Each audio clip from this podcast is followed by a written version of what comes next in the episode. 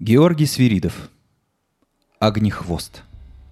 Под конец лета в окрестностях города появился дракон. Никто не видел, откуда он прилетел. Просто однажды кто-то из местных посмотрел вверх и сказал «Ого, дракон!» Что тут началось? Все забегали, заволновались, стражники схватились за оружие, главные ворота то закрывали, то открывали. Короче говоря, никто толком не знал, что делать. А дракон тем временем облетел окрестности и устроил себе логово в пещере на ближайшей горе. Затем он прилетел на городскую стену и громогласно заявил. «Трепещите, людишки! Я величайший из драконов! Я Огнехвост, повелитель семи пустынь, ста вулканов и всех до единого южных королевств! Поклонитесь мне!» И признайте своим повелителям, иначе не будет вам покоя больше.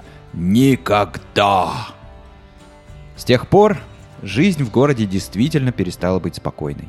Сперва появилось множество добровольцев, которые обещали победить Огнехвоста. Но никто из них не справился с задачей. Потому что дракон был самый настоящий, с огненным дыханием и непробиваемой чешуей, а вдобавок очень злой. Так что победить его лицом к лицу и вправду было очень сложно. Затем к общему делу присоединились доблестные рыцари со всего королевства, которым хотелось прославиться. Но как только они сталкивались с огнехвостом в бою, их желание совершить подвиг куда-то улетучивалось. А вместе с ним улетучивались и сами рыцари. Так прошло два месяца. И после нескольких десятков неудачных попыток прогнать зверя из окрестностей, вскоре не осталось совсем никого, кто хотел бы сражаться с драконом. Жизнь в городе и вокруг него замерла. Никто не выходил из дома без особой надобности, никто не пас скот, никто не ходил на рыбалку, все боялись дракона, который кружил по окрестностям, высматривая, кого бы утащить на обед. Грустнее всего было городским детям. Их не выпускали на улицу, не разрешали даже ходить друг к другу в гости, а про всякие развлечения за городскими стенами можно было и вовсе позабыть. Даже королевская дочь, принцесса, тоже безвылазно сидела в замке. «Я так больше не могу», — сказала она однажды отцу-королю. «Надо что-то придумать, а то мы так всю жизнь в замке просидим». «Но, дорогая, мы уже все перепробовали. У нас э, кончились рыцари», — вздохнул король в ответ и уставился в окно. «Придется нам сдаться дракону и стать его слугами». «Ну вот еще!» — возмутилась принцесса. «Подчиняться летающей ящерице? Ни за что!» «Победить-то его мы все равно не можем», — задумчиво протянул король. «Он как э, сила природы. Наверное, с ним может справиться только волшебник». И тут принцесса вдруг громко ахнула и побежала одеваться. «Ты гений, папочка!» — крикнула она на ходу. Дракон устроил себе логово в большой пещере внутри горы, которая возвышалась над городом. Оттуда ему было отлично видно все, что происходило внизу. Поэтому он издалека заметил одинокую фигурку, вышедшую из городских ворот и направившуюся прямиком к нему. «Наконец-то!» — почти промурлыкал дракон. «Они готовы сдаться!» Вскоре у входа в пещеру появилась девочка, державшая в руках самую обыкновенную палку. Она остановилась у входа и громко крикнула. «Огнехвост! «Я пришла!» Дракон вылетел из пещеры, не дав девочке закончить. Он взлетел в небо и с грохотом приземлился перед девочкой, стараясь выглядеть как можно страшнее. «Говори быстро, ребенок! Тебя отправили сообщить мне о вашей капитуляции?» — прогремел голос дракона. «Вообще-то нет», — улыбнулась девочка. «Я пришла предупредить тебя о том, что в наш город едет волшебник, который прогонит тебя. Так что лучше убирайся сам. По добру, по здорову». Девочка грозно ткнула палкой в сторону дракона. «Волшебник?» – удивился Огнехвост. «Какой еще волшебник?» «Узнаешь в свое время», – хитро улыбнулась принцесса. «И ты ничего не сможешь сделать с ним, потому что он невидимый». «Ты все выдумываешь, хитрая девчонка!» Взревел дракон и захлопал крыльями так, что вокруг него поднялся вихрь из пыли и камней. «Нет никаких волшебников, и никто вам не поможет!» Принцесса отступила на несколько шагов и крикнула, стараясь перекричать шум ветра. «Вот увидишь! Чем ближе он будет к нашему городу, тем хуже тебе придется!» Дракон снова опустился на землю и тихо рассмеялся. «Я не съем тебя, потому что ты меня рассмешила, дитя. Но передай тем, кто тебя послал, что их трюк с волшебником не сработает. Ведь я величайший из драконов, повелитель семи пустынь, ста вулканов и всех до единого южных королевств. Я огнехвост!» С этими словами дракон выдул в небо огромную струю пламени и скрылся в пещере. Принцесса поспешила обратно во дворец, очень довольная собой. Дракон не поверил ни слову из того, что она сказала, но это и не было нужно. Волшебник уже был в пути, верил в это дракон или нет. Осень подходила к концу, и вскоре небо затянуло плотными тучами, из которых то и дело шел дождь.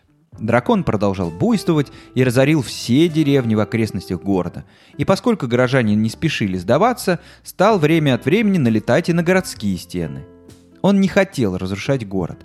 Скучно править развалинами. Поэтому дракон держал жителей в осаде, надеясь, что их воля в конце концов дрогнет.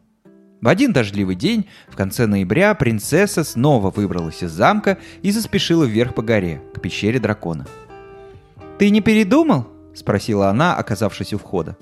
«Посмотри на небо. Тучи и дожди говорят, что волшебник уже совсем близко». «Я огнехвост!» — прогромыхал дракон. «Что мне жалкий дождик и облачка? Я сам, как огромная черная туча. Я могу накрыть собой целую деревню». «А наш волшебник может накрыть собой целую страну», – парировала принцесса и хихикнула. Так что на твоем месте я бы хорошенько подумала». Сказав это и не дожидаясь ответа, принцесса развернулась и пошла обратно в город. Огнехвост некоторое время в недоумении смотрел ей вслед. Затем бросил недоверчивый взгляд на тучи, висевшие как-то особенно низко, поежился и ушел обратно в пещеру. В середине декабря принцесса снова пришла к горе. Путь занял у нее вдвое больше обычного. Снег шел уже неделю, и сугробы скопились высотой почти до пояса. «Что тебе нужно?» — услышала она рев огнехвоста из пещеры. Дракон звучал не грозно, а обиженно. «Тебе холодно?» — с сочувствием спросила принцесса. «Не очень!» — раздался ответ из пещеры, но было слышно, как у дракона стучат зубы. «Волшебник уже неделю тут. Я думаю, ты и сам убедился улыбнулась принцесса, когда Огнехвост все-таки показал морду из пещеры. Только мы вдруг поняли, что не знаем, когда он уйдет. Он же невидимый. И попросить его уйти мы не можем. Так что это все может продлиться еще пару недель, а может и пару месяцев. Или больше. Дракон задумался.